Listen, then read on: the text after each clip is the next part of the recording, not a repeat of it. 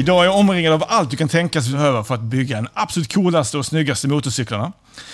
I detta tillsammans med den självklara verkstadsdoften av lack, olja och bensin. Vi är på besök hos Custom by Kents verkstad och butik i Bjuv. Och mitt emot mig så har jag såklart den fenomenala Kent Hedlund Plateryd. Kent, välkommen till Helsingborgspodden. Tack så mycket. Du, tack för att jag fick komma hit och du har gjort mig en, en gedigen rundvisning här. Ja, här är lite att kika på ju, så att uh, man får ju ta en liten tour. Ja, var börjar vi? Beskriv lite, var, var, sitter vi? Uh, just nu sitter vi i uh, ja, kundfikahörnan kan vi kalla det, där, där de kan slå sig ner och ta en kopp kaffe och uh, bläddra i sina kataloger och få inspiration vad de nu har tänkt bygga eller köpa. Med zebrakuddar och under palmen? Ja, typ. Och en storbilds-tv där de kör lite inspirationsfilmer och så. Såklart. Och eh, ja, vi sitter mitt i butiken där vi har ett gäng hojar omkring oss. Så, och man kan även det inspireras av. Och sen resten av butiken är fylld av mc-delar och mc-kläder och allt vad som tillhör motorcykeln. Sen har vi verkstaden och eh, verkstaden är ju, kan man se från butiken, vilket jag tycker är kul för kunderna. Jag gillar det själv om jag kommer till en mc-butik och kunna titta in, se vad de håller på med, hur de jobbar. Det visar lite grann också på, jag gillar den här transparensen, att man visar upp, så här jobbar vi. Liksom. Det, det kan kännas tryggt för en kund när han ska lämna in sin ögonsten och se hur man behandlar den. Ja, plus att många, många kunder antar jag är ju, jag ska inte, ja, vi kallar dem nördar på sitt ställe. Alltså, de som kommer ja, hit gillar absolut. det, det och, ni gör. Ju. Och hojen kan vara det absolut viktigaste i deras liv. Alltså, mm. För det, det, är det de sätter högst och viktigast och den vill de knappt släppa ifrån sig när de ska reparera den. Så att eh, absolut, de vill ju se att man tar hand om den. Så. Du har en pappa, Jan Platis Platred. Mm. Pla han, plattis. Plattis, förlåt. Mm. Uh, han har ett motto. Den som har mest prylar när man dör vinner. Har du tagit över den?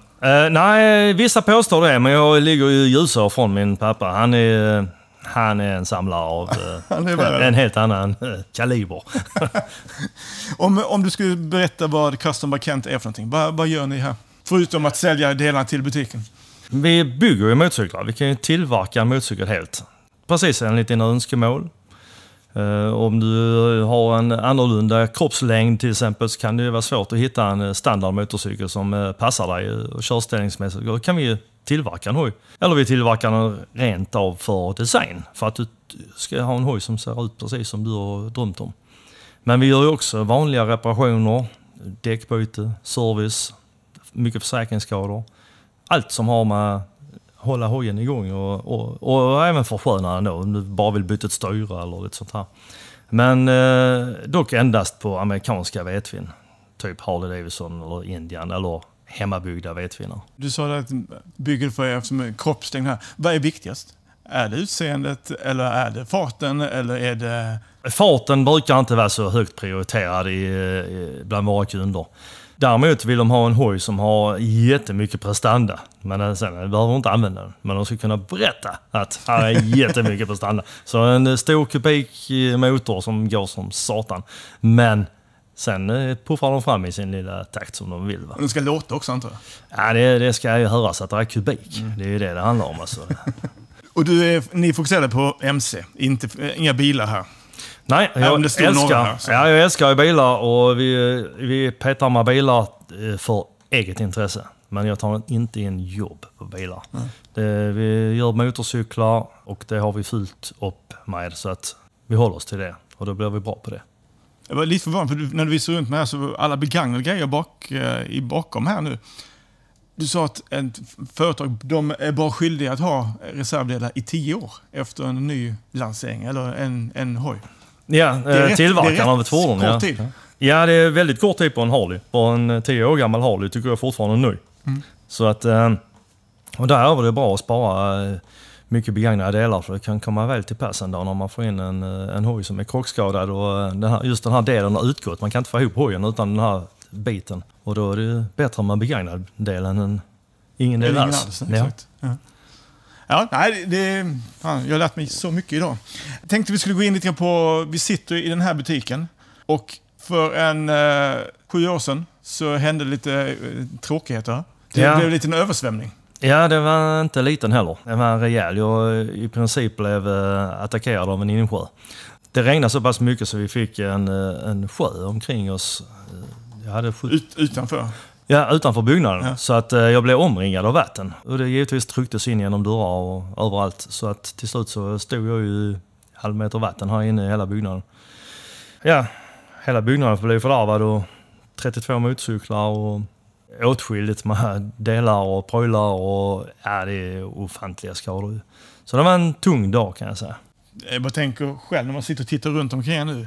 Det är ju grejer från golv till tak så att det måste varit mycket att rensa Ja, upp. vi, ja, tur och otur var ju att vi var på plats när detta hände. Det var ju mitt på en arbetsdag. Så att eh, det var ju fint väder på förmiddagen, sen bara small det till här. Vi försökte ju rädda vad vi kunde, men jag har ju rätt mycket prylar som du säger. Så att vi började med att lyfta upp grejerna. Ingen räknade med att det skulle bli en halv meter vatten här inne. Nej. Man tror först att Åh, det blir lite på golvet, vi får flytta det som är på golvet. Men sen när det, och det steg snabbt, det gick fort när det väl började komma in. Så vi började lägga upp grejer på varandra men till slut när vattenmängden kom, du vet, då ramlade ju prylarna och det, där fanns inte plats längre att lägga ovanpå. Sen började grejerna trilla ner och ja, det blev fullständigt kaos alltså. Så, eh, ja, Du hade ett gäng hjältar som kom i alla fall. Ja, kan säga. Utan alla vänner och kunder och alla som kom in och hjälpte till så hade jag varit rökt. Det var bara att kasta in handduken här. Men eh, 20-30 mannalag som höll på i veckovis här, jobba järnet, helt frivillig basis. Fråga inte efter någon, alla bara kom för de hörde ryktet vad som hade hänt. Och eh, jobba så satan och hjälpte mig. Och då, även om du själv är helt slutkörd och både mentalt och fysiskt, så eh, står där 20 man och svettas för dig helt gratis. Då slutar du inte jobba själv. Då får du eh, bita ihop och bara köra. Och det var ju räddningen, annars hade man gett upp ju, i det här läget. Ju. Bara tänker att sen fortsätta när allting är över. Man kan inte sluta. Du måste på något sätt Ja, ja. dra det vidare. För, att, för det var rätt många av dem som, ville, som inte ville att du skulle sluta. Som, Absolut. Som och det, där, var ju, det. där var ju folk jag inte ens vet vad de heter. Och eh, de bara kom hit och hjälpte till att jobba. Och jag hörde ju liksom att någon uttryckte sig så, du får inte försvinna, vad ska vi göra utan dig? De, de känner att de behöver mig här. Och det, ja visst, det är klart en, eh, en synpunkt på att eh, hjälpa till att rädda, rädda mig så att jag finns kvar. Eh, Och det var ju tacksamt ju. Det, det är jag glad för. Att. Ja, så att, eh, men eh, även, även om de här första veckorna var intensiva så, sen var, var det ju nästan ett år innan jag var tillbaka i drift. Liksom. Det tar ju jättelång tid att reparera en sån här skada. Jag är fullt, fortfarande inte fullt reparerad, men nu kan man ju hålla på med kundjobben dagligen som man ska. Så får man ta lite efterhand i skador man hittar. Det är allt har ju blivit skadat så in i helvete. försäkringen tog en viss del eller? Försäkringen hade finstilt och att de tog bara en, en eh, man kan väl säga att de tog kanske en fjärdedel av eh, vad skadorna har kostat. Och det har inte mycket med att göra med det, utan för det står ju i deras finstilta hur eh, jobbigt och fult det än är så är det ju på text. så där kommer vi ingen vart, utan skulden ligger ju hos de som har åtagit sig att ha ordning på brunnar och avlopp och så här ju. Eh, Där har vi en tvist som pågår fortfarande i, efter sju år. Och det, Och risken att det händer igen? Ja, Jag, jag tycker den är liten. Alltså det är, jag har ju aldrig varit med om ett sånt regn innan eh, fokuserat så på ett ställe. Eh, Så att nej, jag tror väl inte så mycket att det kommer hända igen. Hoppas jag verkligen inte. jag kan inte göra någonting heller. För att skulle det komma ett sånt, du kan inte göra någonting. Du, vattnet kommer in utifrån. Det är inte så att du, du kan sätta en sandsäck, det hjälper inte. Nej. Alltså, du, du, jag gör ingenting, jag kan inte göra någonting. En halv meter är mycket. Där nere på grönområdet, som där, där vattnet samlades och stannade upp, där skulle du kört en motorbåt. Alltså. Där var det så djupt så att eh, det är helt overkligt. Och så ringde du hem till Malin? Din Ja, fru? ja, ja, mitt i allt det här så, eh, ja, vi bor ju bara 12-13 minuter härifrån ju. Inne i stan då i Helsingborg. Och- det är precis efter regnet där jag har fullt kaos här. Jag ringer ju Malin och, och jag har full panik. Och hon, menar men vad, vad, är- vad är det? Men regnet menar jag på. Vilket regn, sa hon. Hon har ingen aning. Där sitter hon i solskenet inne i Helsingborg och jag är helt eh, dränkt här liksom. Ja, det är helt overkligt. Ja, den är brutal och eh, ja, vi får hoppas på inte fler hundra år. Hundraårsregn. Absolut, absolut. Och så får vi hoppas att de fixar de här avloppen här ute i kommunen. Ja, för det har de inte Eh, gjort än. Nej, inte... Det är en grop, ja, en grop eh, lite längre bort. Ja, de har byggt kan- två gropar här. Eh, Det hade väl kanske hjälpt, det hade väl nog gjort. Eh, hade de funnits, de groparna, så hade, hade, hade de ju tagit en hel del vatten. Så att, men själva eh, problemet som jag ser det ute eh, brunnarna, det är ju fortfarande inte... De har, jag går ut och fotar den ena brunnen en gång i månaden, så jag vet att de har inte varit där på sju år. Så där ligger en litet kännetecken på att det är ingen som har varit här. Tragiskt, men jag tänker att vi ska se framåt och vi ska, tänker vi ska lyssna på din historia. Jag läste någonstans att du är ett fenomen i branschen. Och eh, den ser vi fram emot att lyssna till. Okej. Men ja. först ska vi ha några snabbfrågor. Så vi behöver ett fullständigt namn. Okej. Kent Hedlund Plateryd nu för tiden, sen jag gifte mig. Och Kent, jag läste någonstans att det är keltiska för att uh, vara skön. Okej, det har jag ingen koll Jag på. tänkte hoj, och skönt och sådär. Så att, uh, Ja, ja, ja. ja. Mm. familj? Ja, Malin gifte mig. Och eh, dottern Ella, Filip och Hampus, grabbarna. Alla utflugna eller någon hemma? Alla utflugna just nu, ja. Ja, okej. ja. Så nu Så är det och bara hunden och kaninen hemma. Okej, okej. Om vi pratar lite grann om dina föräldrar. Plattis, som är din pappa, han är också en legend i motorvärlden. Och han gjorde väl också specialgjorda fordon, gjorde han inte det? Absolut, han har ju hållit på med detta alltid. Så jag är ju uppväxt i den här miljön. Jag är ju själv uppväxt på uh, bikerträffar och raggarträffar. Han har också varit både bil och MC. Och alltid hållit på att ändra och bygga om. Och, så det har jag absolut fått från honom ju, att förändra saker konstant hela tiden. Det ligger Och han, eh, när jag var liten så bo- bodde vi på Växjögatan på Husumsjö och Sofieberg. Då. Där bodde vi på tredje våningen. Där byggde han en motorcykel inne i och där var ingen hiss. så, den, fick, den fick skruva av gaffeln och sen att plocka ner den från lägenheten. Så eh, ja, det, jag är ju uppväxt i det här, absolut. ju. Ja. Ja, och mamma var lastbilschaffis, en av de första. Ja, hon var faktiskt en av de första lastbilschaufförerna i Sverige. Så, så hon var ju till och med med på första sidan i tidningen Trailer på den tiden. Cool. Detta är ju jättelänge sedan. Alltså, så. Men som sagt, det ligger blodet alltså. Absolut, det är bensin i blodet här. Du nämnde lite grann, var kommer du ifrån? Vad är din första adress? Kommer inte ihåg eh, första adressen, men det är mitt inne i stan i alla fall, Helsingborg. Tillhör väl Gustav Adolfs församling där. Så. Sen blev det väl uppväxten var väl mer eller mindre Sofieberg då. Kort period i Elineberg. och Sen eh, tonåren där så 1978 flyttade vi ut till eh, Raus. Och där bodde man ju tills man flög hem. Och Hemifrån. Tog, vart tog du vägen då? Första lägenheten var Kurégatan. Sen Elineberg tillbaka till The Hoods. Och sen blev det huset i Borslöv. Och sen in i stan igen. Så nu har jag bott i stan i jättemånga år på Tågaborg. Och nu har vi flyttat ut på landet igen till, utanför Påarp. Skönt. Mm. Nu är det slutflyttat. Det är klart. Har du någon helsingborgare som inspirerat dig? Eller kanske inspirerar dig? Ja, det är ju svårt det där. Det beror på vilken genre. Men ja, jag måste ju säga min, eh, min far. Han är ju klart inspiration eh, för det jag håller på med. Och, nej, jag måste säga Plattis, där är min, min far. Plattis är- Han är, det är inspiration. Men ta oss tillbaka till inne, inne i mitt i stan och uppväxten. Hur, hur, och vi snackar slutet av 60 och 70-tal nu va? Jag är född 67, så eh, de första åren kommer man inte ihåg så mycket. Men eh, sen har jag ju varit mycket med äldre folk eftersom jag har ju varit på de här tillställningarna, kanske inte de andra barnen va?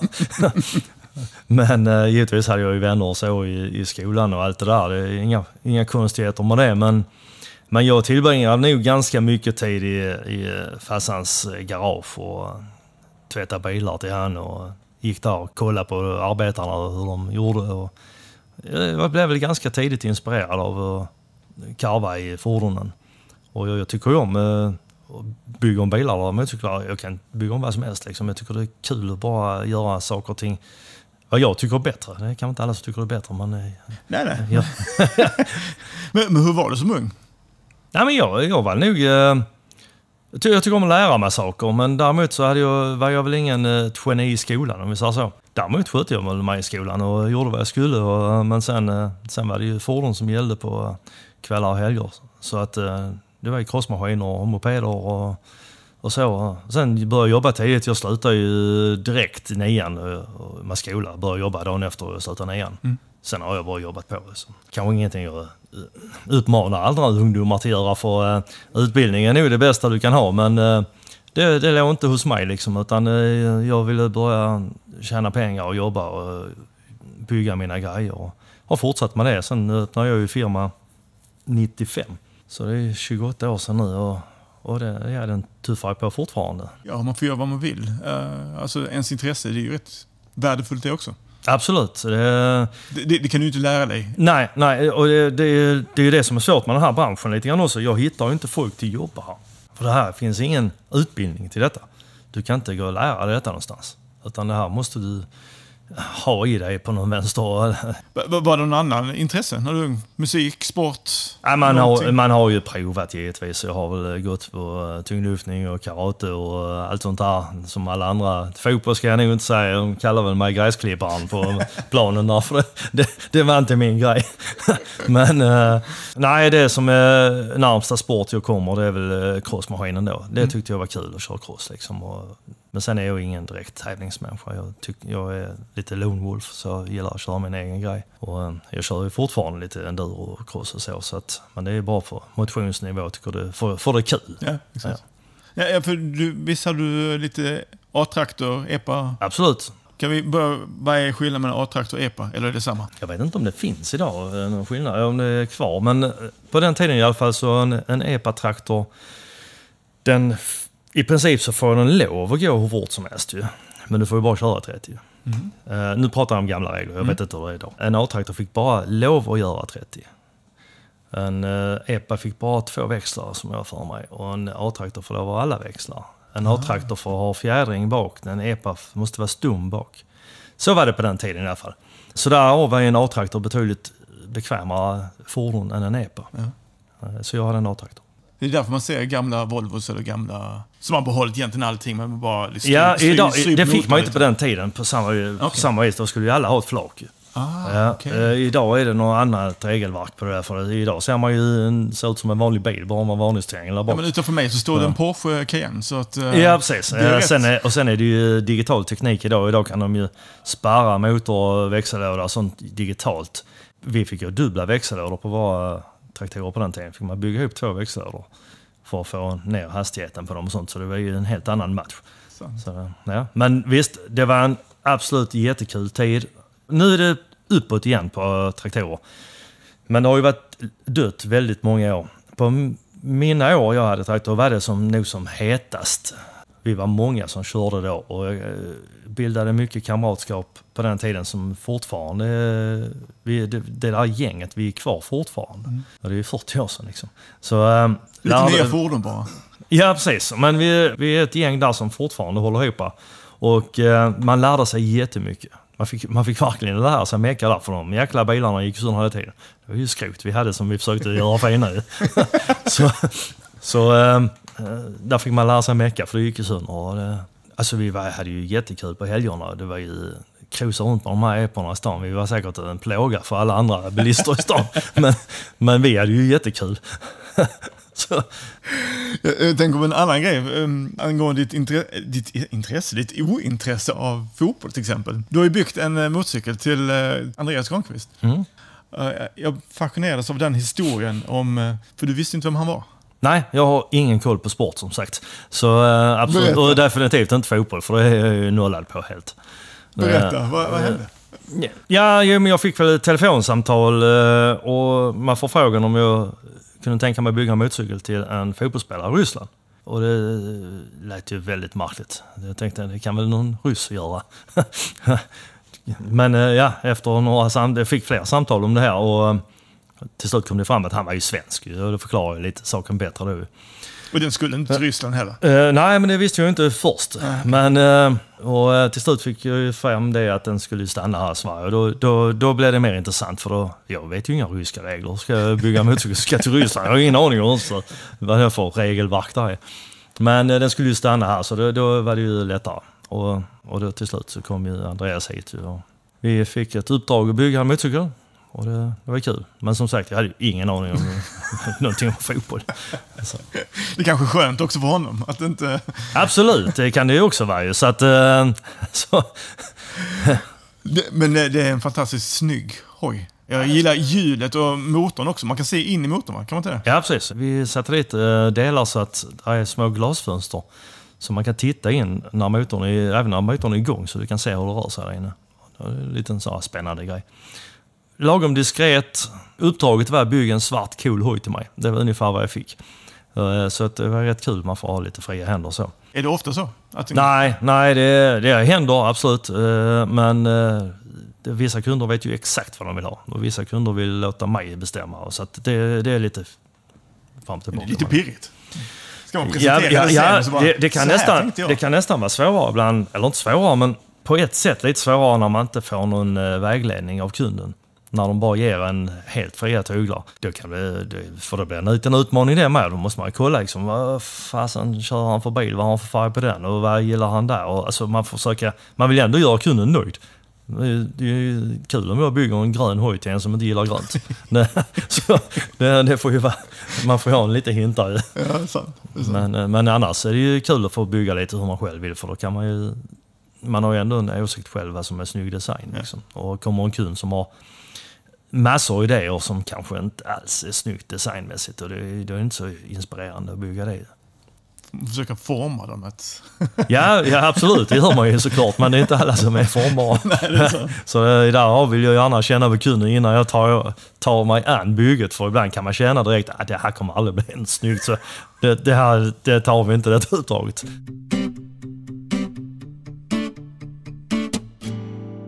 Lite tillbaka igen till din uppväxt. Vad var din dröm?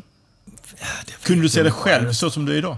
Ja, men jag tror, jag gick nog in på det här spåret tidigt och, och det, jag kan nog inte tänka mig egentligen något annat arbete. Jag, jag vill ju forma och skapa grejer och så liksom.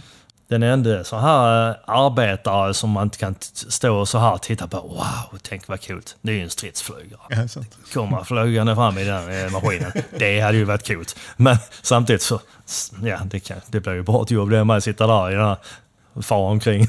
Jag skapar ju inte någonting. Kan inte du börja skapa stridsflyg här inne? Ja, Men eh, du började jobba hos din pappa direkt efter skolan?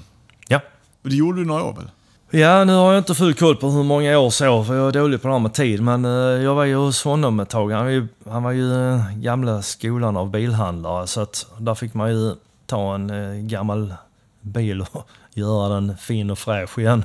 Och det innebar allt. Man fick ju rostlaga, laga en motor och lackera om den och det var allt. Fullständig renovering. Det hade aldrig gått att göra ekonomiskt idag, sådana här jobb som vi gjorde på den tiden. Men ja, så var det då. Då, då fixade man till den, gjorde den snygg, säljbar. Och sen köpte han in en annan bil som vi skulle förvandla. Och det blev ju en del av skapandet. Eh, men man fick ju inte ta ut svängarna där, för då blev det för dyrt. Utan man skulle bara göra den snygg och fin. Eh, men han, han handlar ju mycket med eh, udda bilar. Mycket amerikanska bilar, så det var ändå kul modeller. Det var inte... Eh, visst, det hände väl att det var Volvos och sånt också, men det var ju mycket udda bilar och, och även motorcyklar. Så, att, så helt klart så gick det ju tidigt in i den bilden. Och sen eh, slutade jag där och började på fulltid på en lackeringsanläggning. Och då jobbade jag som billackerare några år där. Och det, ja, man lärde väl sig mycket där. Men det var ju samtidigt ganska tråkigt. Där skulle man bara... Det var inget kreativt. Det var, Nej, det var ju bara... eh, Beställningsjobb hela tiden? Ja, det var ju van- vanliga bilar. Vi skulle bara göra fina igen efter en krockskada och sånt. Sen eh, efter där, eller i samband med att jag jobbade på billackeringen, då blev det mycket, eh, mycket lackjobb då. Då började jag med design, alltså så här lackeringsdesign. Och då, det blev mycket kvällar och helger. Man jobbade extra som tusan. Pengar behövdes alltid. Så, så, och då spreds det sig och jag fick mer och mer uppdrag inom detta. Fler och fler som ville ha hjälp. Och samtidigt så byggde jag lite fordon till mig själv. Och då fick jag lite grann på det också, att hjälpa till att bygga och sånt här. Och sen blev det så mycket så att ja, då fick jag besluta mig att jag, jag, jag, får ju öppna en, en firma i detta. Och då öppnade jag Custom by Och det har jag kvar nu fortfarande. Du har inte sagt upp dig själv än? Nej, Eh, och jag har faktiskt aldrig haft, aldrig haft en tom sekund. Har jag varit fullt upp alltid. Så det där jag gör i- inom den här branschen. Jag har ju läst igenom massa sidor och tidningar och allting innan vi träffades. Och jag tänkte, va- var ska jag börja någonstans? För det är så mycket du har gjort. Och träffat så många människor också. Men om vi börjar bikerkulturen. Hur startar den? Jag tänker USA direkt. Ja, där, men- fin, där finns ju olika uppfattningar om det här, men eh, min officiella uppfattning är att eh, 40 någonting eh, så var ett ställe som heter Hollister i Kalifornien. Och där var en bar som eh, hojåkarna samlades ganska mycket på. Och det blev ju lite festande och sånt där. Och sen blev det lite sådana här tävlingar, köra runt kvarteret där, vem som kunde köra fortast där runt kvarteret. Och sen eskalerade detta till ett år där, kommer inte ihåg exakt när det var, men eh, det blev ett jäkla håll igång där. Så det blev fylleslag och grejer. Och det, det blev en officiell start av de så kallade enprocentarna. De här som de, ligisterna, eller vad man ska säga. Var det där liksom MC-gängen startade typ? Eh, Ja, kanske inte gängen, men eh, det blev liksom eh, en officiell start på det här. Det finns till och med en film gjord på här The Wild Ones. Det var Marlon Brando. Eh, Det, den handlar lite grann om detta. Detta här som hände där i Hollister. Och det är väl egentligen starten till hela MC-kulturen. Sen kom ju alla MC, det fanns ju säkert några MC innan det också som, som man inte känner till. Liksom. Men sen eh, blev det ju lite mestadels efter andra världskriget när eh, soldaterna kom hem igen. Och de påstår ju liksom att till exempel Hells Angels kommer ifrån en eh, flygskvadron i andra världskriget som hette Hells Angels. Ja, okej. Ja, och så började de köra motorcykel ihop. Så. Det är väl det. Sen, sen går det åsikter så här om eh, när och var och hur och allt det här. Det, det får de reda ut själv. Men det där Hollister är vad jag anser eh, där startade. Och det, det fick jag givetvis eh, ta och besöka för ett gäng år sedan. Jaha. Och den baren finns kvar. Och eh, de har ett eh, Hollister Run en gång om året där. Det, det, så då har jag varit där på den här baren och, och känt det historiska där. Och Hollister, man tänker bara klädmärke på det. Det är, gjorde är, min- är, det det- samma där? Det gjorde min dotter också, så hon Okej. var väldigt exalterad att följa med dit. Och detta, är- då var hon liten eller så. Hollister är ju inte större än Rå. nej, nej, men det är kanske lite så, men det är en liten by i alla fall. Och där är absolut inget klädesmärke som heter Hollister, där är inga affärer till det. Så hon blev rätt besviken. det var bara fullt av, fullt av motorcykelfolk. och- Så att... eh, Du sa mycket festande där. Hur går det ihop egentligen? Fordon och dricka och... Ja, på den tiden var det kanske inte så noga på 40-talet, men eh, idag är det ju... Men eh, nej, eh, här hemma är det ju ingen som kör och dricker, det går ju liksom inte. USA är lite mer så här att, eh, men de dricker inte så mycket. Alltså där är ju mer att de tar en eller två öl och så kör de till nästa bar och snackar lite skit. Så att det är inte, det är inte direkt samma fyllekörningar, det är det inte. Utan eh, de kan väl köra på någon öl kanske, men eh, vad när de väl festar så sätter de i hojen liksom. Så. Exakt, vad är bikersdrickan? Man, man tänker whisky, man tänker ju öl. Ja, det är det. Det är det, det är det, tycker jag i alla fall. Jag såg lite whiskyflaskor och sånt också här bakom. Ja, och eh, Jack Daniels är ju min favorit. Och det är ju många andra kanske också inom bikers. Det kanske blivit lite sån märkesgrej i bikersvängen också. Men eh, Såklart. nej, sen, eh, det, det, ja, det är väl öl och whisky där går. Det, där är ju inga cocktails eller, eh, eller skumpa. Sånt där. Ingen fin rödtjut där. Utan, Nej. nej. Och du Malin har ju tillbringat en hel del i USA. Och speciellt Los Angeles då. Ja. Och eh, jag tänker, du har besökt alla de här kända rummen, eh, Viper Room och, eller så, barerna. Whiskey A Go-Go Bar, Rainbow och de här. Berätta, jag har sett dem på film, jag har sett dem, jag har sett dem musikvideos. Eh, är det som det är? Man tänker sig det. Ja, det är det ju faktiskt. Alltså, det, det är ju äkta om vi säger så. Det är trashigt. Framförallt uh, Rainbow och så här. Jag älskar det. Vi är alltid där. Vi har stängt Rainbow flera gånger och varit där till sista man. Alltså.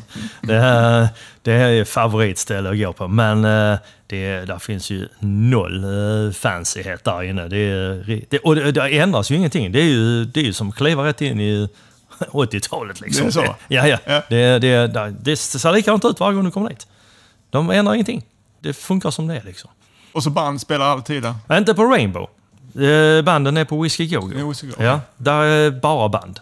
Rainbow är inga band. Vi brukar ju gå på Whiskey Go Go först och värma upp lite grann. Och det kan ju vara vilket band som helst. Men där kan ju också vara ett band som kommer att bli jättestort i framtiden. Men de, Ja, start, ju de startar ju där. liksom. Ja, exakt. Så där är ju lite, eh, men där är även, även band som är kända som spelar idag som kommer tillbaka för det ska, det är liksom Det var där de startade. Ja, lite så.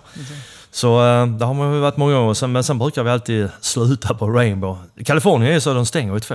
Det Där är dött efter två. Där är inga tillstånd någonstans efter två. Så det är ju tidigt för en svensk. Så, så man får gå ut tidigt där.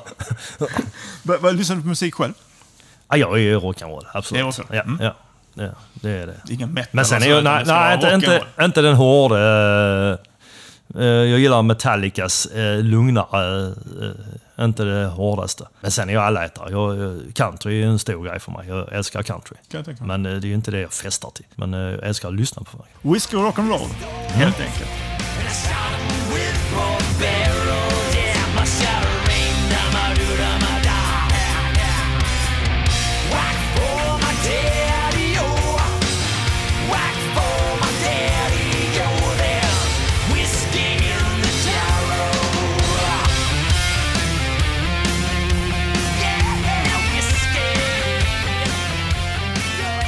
Du har ju varit på massa mässor.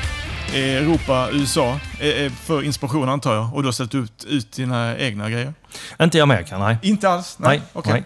Det är ju ett sjö. Jag har fått förfrågan att, att komma och ställa ut, men eh, nej, det är, det, är, det är ett jättejobb att ta över motorcykeln dit. För visst är det världsmästerskapen ligger i Las Vegas? Nej, det, nej, det det, kan flytta.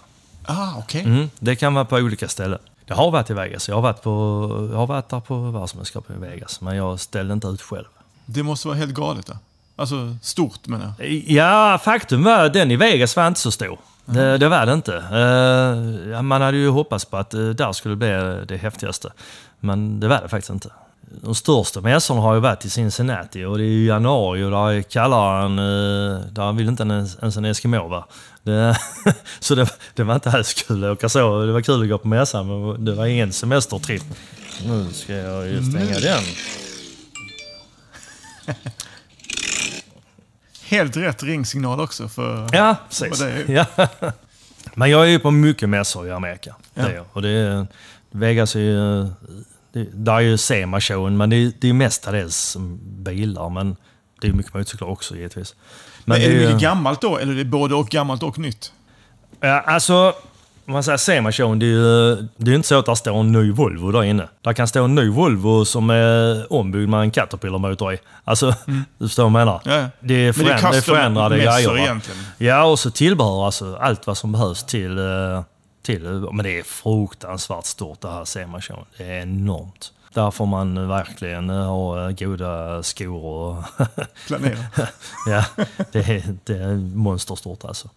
Eh, Så det, det är kul att åka på. Och man får ju mycket inspiration. Eh, Där finns ju mycket att, att titta och ta in. Och, och så träffar jag leverantörer och andra byggare och så. Jag känner ju ganska mycket inom, inom den här svängen. Så att, det är kul att träffa på folk man... Man kan ju bara träffa dem en gång om året liksom, på någon mässa. Och det är kul att åter ta kontakt och så med diverse Ja, men det är sant.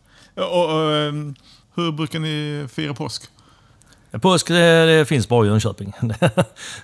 Eh, det har man varit. eh, Det Elmia Custom Motor Show. Custom Motor Show som hålls på Elmia i Jönköping.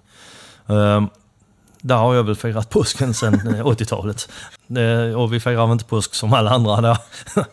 Men det är, en, det är väl Sveriges största utställning och den har ju hållit på nu i ja, det är ju 50 år plus. Ja, du visar några bilder hur det ser ut där. Det är mycket folk. Ja, det är, det är runt... Nu ligger väl 90 knappt touchar på 100 000 besökare på fyra dagar. Eh, och det kommer ju folk från hela Europa och det kommer ju folk från USA. Det är här en internationellt eh, erkänd tävling alltså. Ja, för det är en tävling och Ja, utställning. det, är- ja, det är utställning alltså. Är det, ja. Och eh, det, där är bygge. Och det, det är verkligen mitt, min grej där. Det är mest bilar men mycket motorcyklar också. Så. Det är absolut, det, det, det finns inget annat att göra på påsken. Där är man. Jag läste också eh, 99. Så fick du ett erbjudande att ta hela D-hallen för dig själv. Ja, där är en hall som aldrig har använts. Och eh, då gjorde vi det ett år. Vi använde den här hallen. Så vi fyllde en hel hall med motorcyklar och bikers och tatuerare och lättklädda damer och allt vad det innebär. Och hade ett jäkla röj där uppe. Så pass att eh, de har aldrig öppnat den hallen igen. Den är på sanering fortfarande kanske? ja, det, det, var, det var väldigt lyckat, men eh, Jönköping var inte redo för detta. Det, det blev rätt häftigt.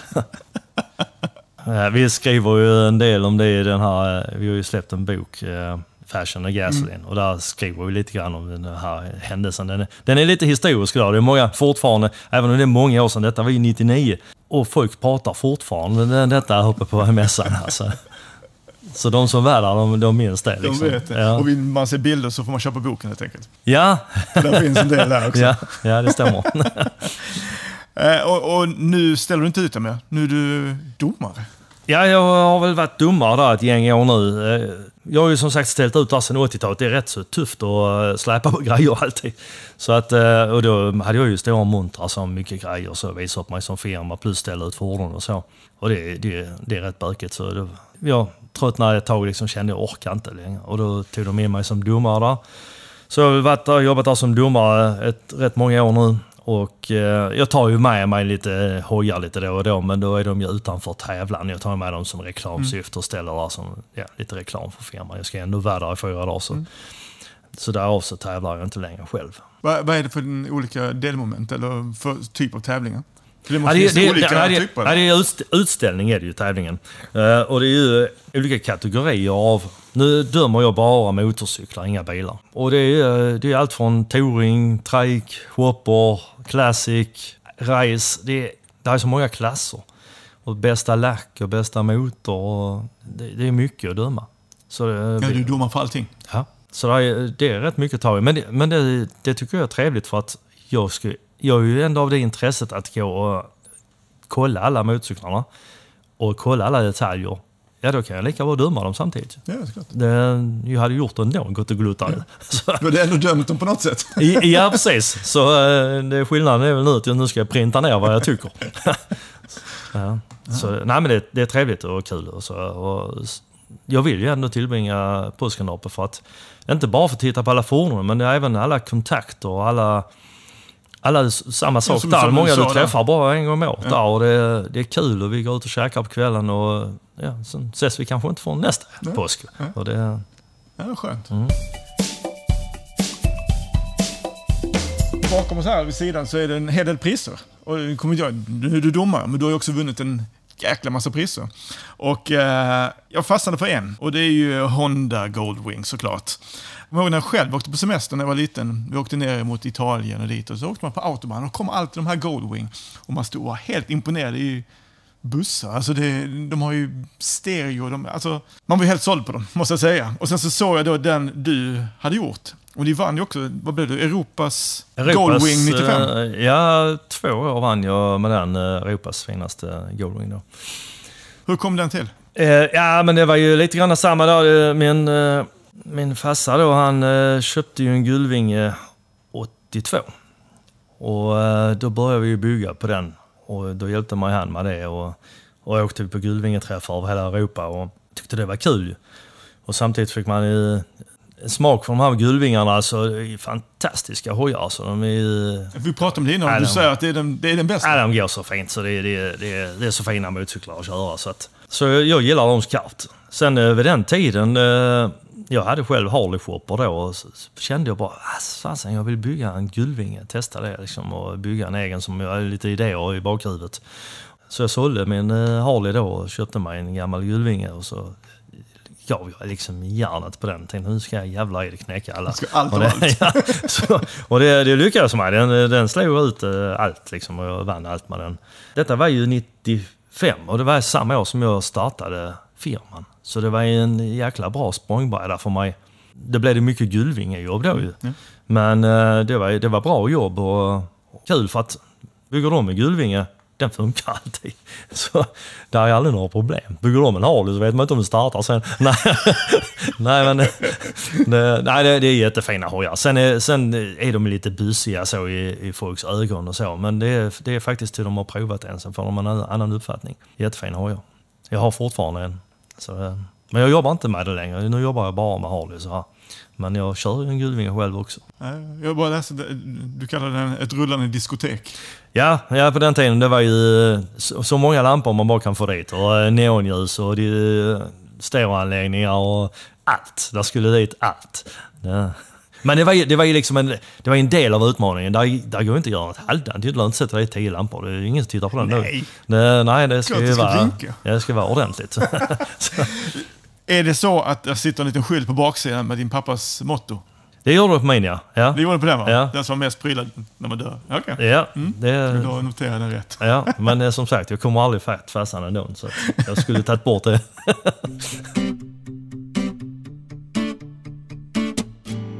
Precis här utanför. Du har ju kört lite bike- shows här också. Ja. Jag flyttade in här 2010 ju. Så eh, det, egentligen började som en liten, eh, jag skulle ha öppet hus.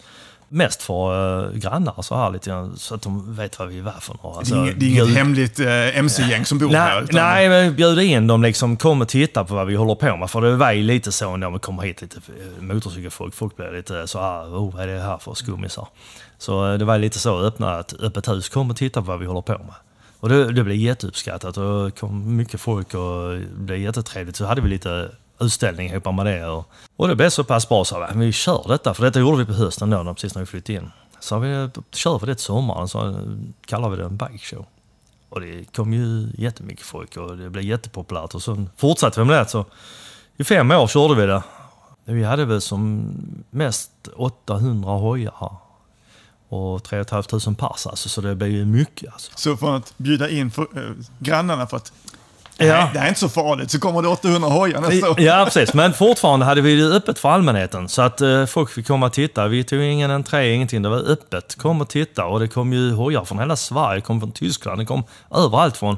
Och det blev en häftig utställning med livemusik och Jay Smith var spelare här och en massa andra band. Och jättetrevligt. Och uppskattar. Folk pratar om detta fortfarande och vill att vi ska dra igång det igen. Men det är ett jättejobb. Det är inte bara att hålla i en sån här bike show. Men sen kom ju vattenskadan. Sen dess har jag inte haft det. Det har inte, liksom, det har inte varit eh, energi till att ta tag i det igen. För jag vet att drar jag igång det igen så kommer det inte lite. Det kommer mycket. så, och det gäller att hålla det. Det är ju inte bara eh, hålla en yta där de ska parkera. Du har ju mat, toaletter. Det, det, och skulle det bli riktigt dåligt väder så blir det ju katastrof. Alltså, och blir det jättefint väder så kommer det ännu mer folk. Så att det är mycket att tänka på. Det är mycket logistik där. Mm.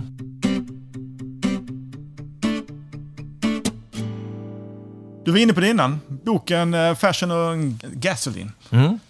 Var kom detta ifrån? Eller ska jag Ah, börja på ett eh. annat ställe? Jag kan säga att du kan ju nu titulera dig som författare. Tillsammans med din fru Malin. Ja. Som har Malla Sweden. Var, var kom den idén ifrån?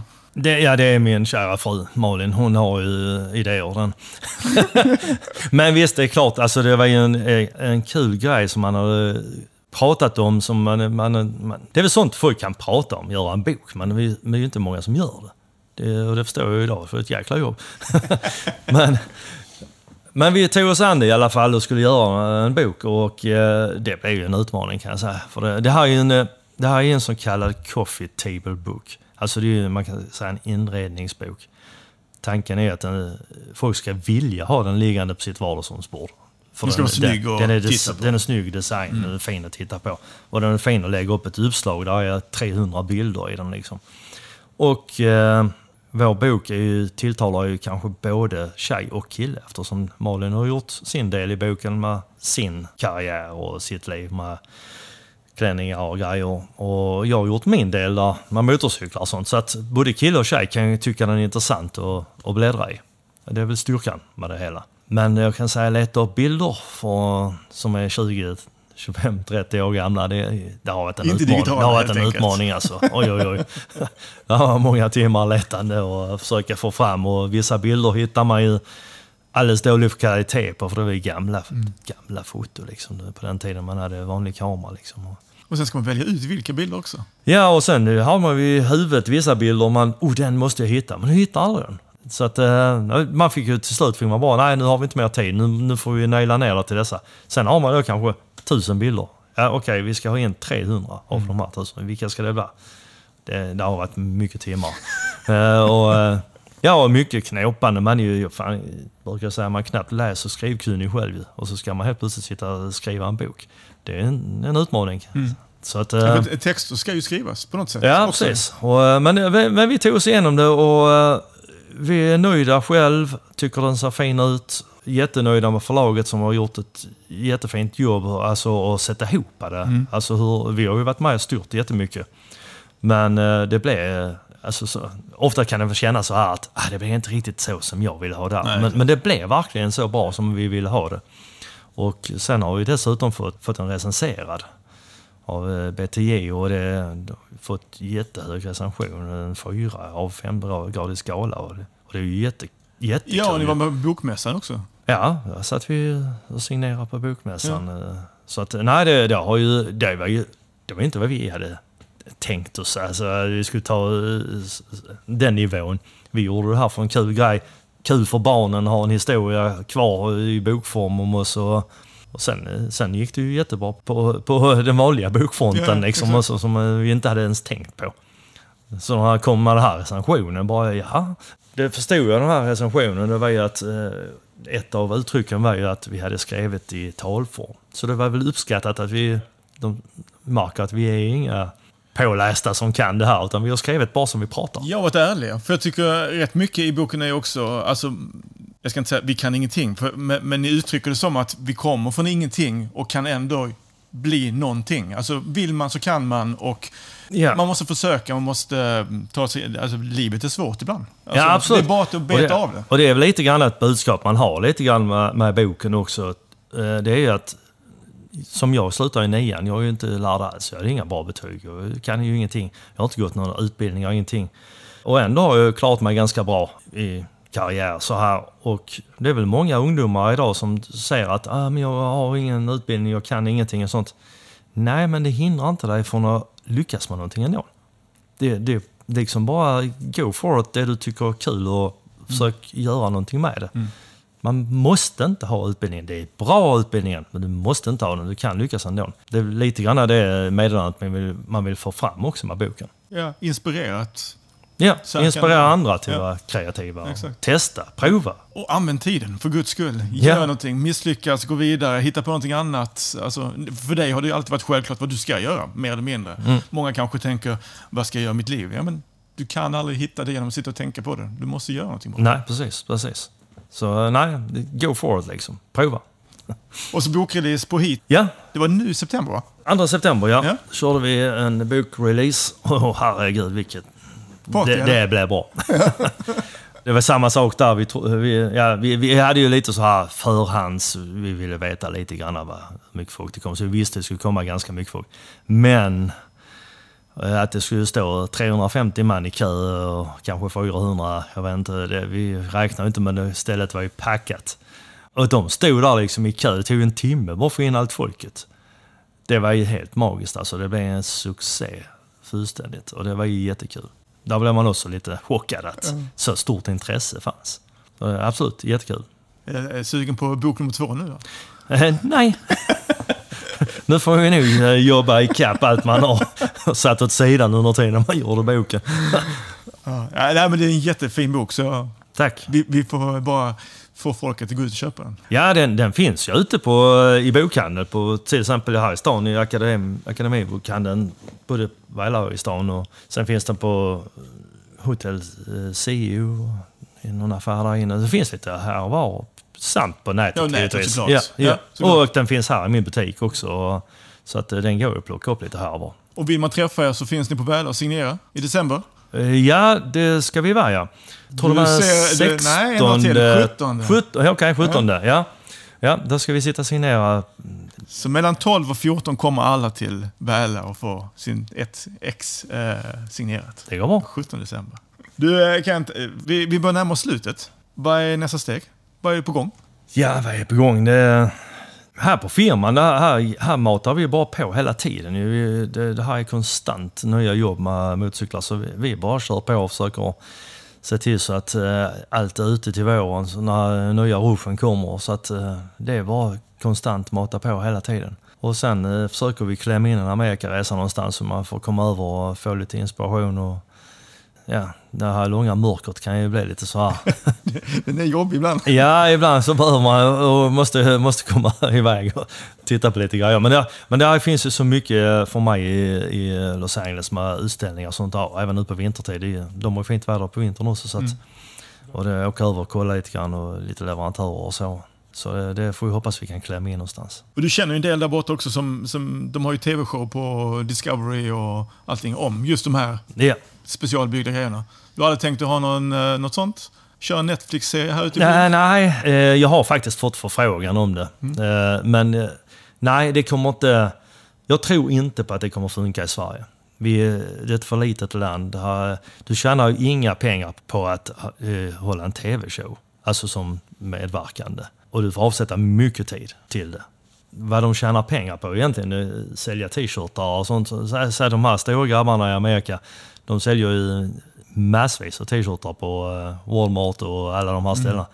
Det kan ju inte säga att de står och säljer Ken Familja t-shirtar på. Ica liksom. Det, det kommer inte funka i Sverige. Det är inte samma nivå liksom. Så nej, det, det är kul med lite... eh, Jag har ju medverkat en del i så att små mindre tv-grejer och så. Det, lagom dos, men eh, göra ett stort program där det kommer gå månader av tv-inspelningar. Det, det kommer inte funka. Då är det ingen som sköter firman. Jag, jag måste ju vara här. Sant, sant. Och vill man komma och besöka dig så har du öppet här. Måndag till fredag har vi öppet. Ja, Mm. ja. Och, eh, så, och skulle det avvika så står det på min hemsida eller Instagram eller Facebook. Där, där försöker vi flagga när vi avviker våra öppettider. Såklart. Om du fick önska en helsingborgare till Helsingborgspodden, en gäst, vem skulle du vilja lyssna på här? Jag skulle vilja ha in uh, Jay här. En fantastisk människa, supergott hjärta. Så det, det hade varit kul att höra eh, hans på ett, på ett så här sitta ner och bara ta det liksom. Det är en världsartist. Han är, han är värd att få höra en, den sanna historien. Den historien som inte eh, tidningarna skriver. Den hade ju varit kul. Jay Smith vill jag höra. Vi tar och räcker ut handen till honom och eh, som du sa, vi, vi vill höra hans historia. Hans version vill jag höra. Kent, stort tack för att vi kom hit och lyssna på din historia. För den, var, den är fantastisk och den finns hur mycket som helst mer att tala om. Tack Tror själv. jag. Tack Och de där själv. priserna, vi har inte hunnit gå igenom en tiondel av dem där, men vi sätter punkt där. Tack så jättemycket Kent. Tack själv. Kul att vara med.